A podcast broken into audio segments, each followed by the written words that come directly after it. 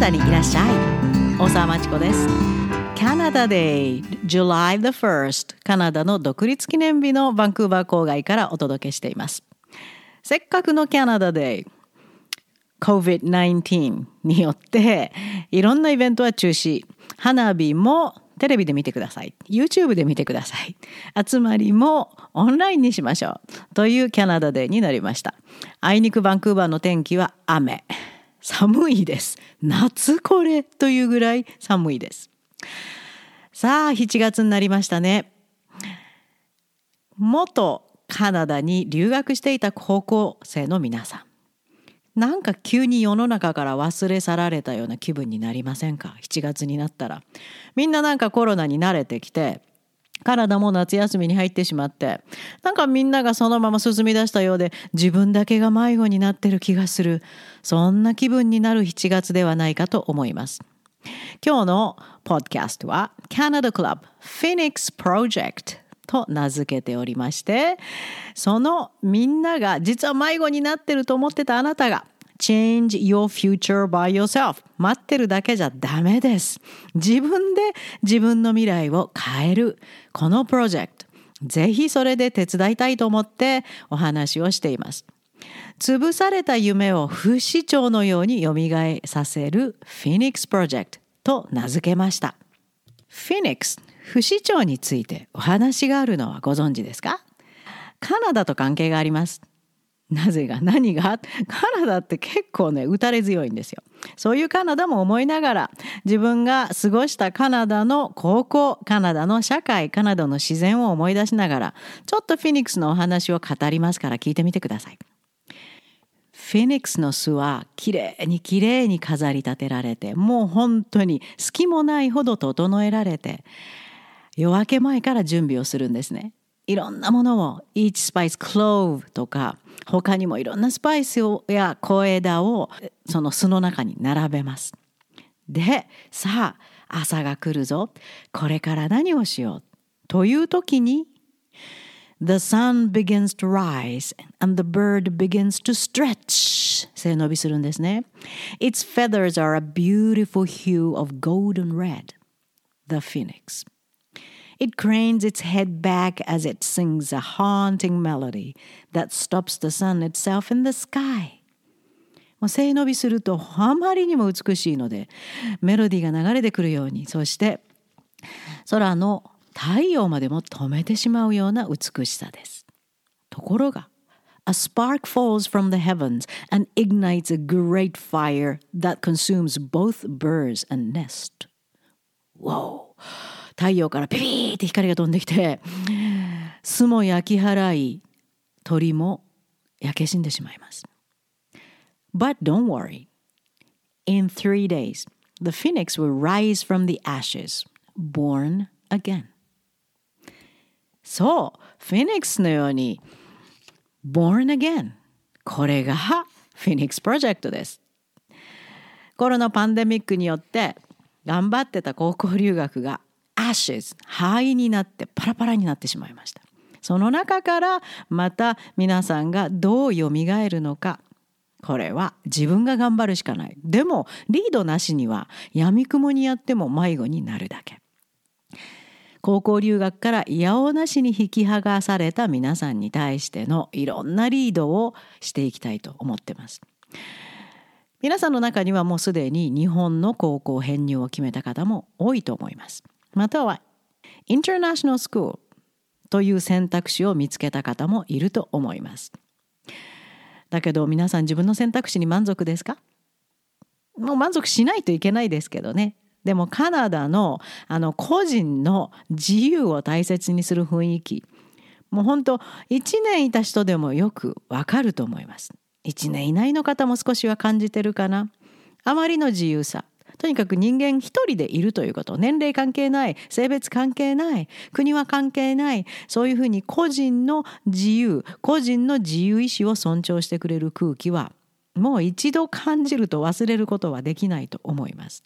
それからたくさんの民族が世界から集まってきてるこのダイナミズム。日本はだいたい99%日本民族で構成されていますのでそういうダイナミズムはありません。まあそれのプラスがないかといえば、うん、探さないといけないんですけどね。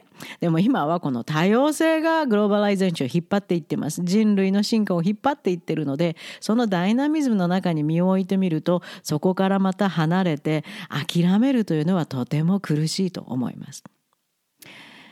それからよしじゃあもう今はしょうがない。また戻ると思っててもさあどうやって厳しいな。いや編入って日本の高校は合わないしじゃあ高校認定にしようと思った方も結構いるのでは。やっぱり自由に自分で勉強できますからね。でも10代後半の時に仲間がいない。常に周りに同年代のいない生活というのは結構厳しいです。脳の発達にも厳しいです。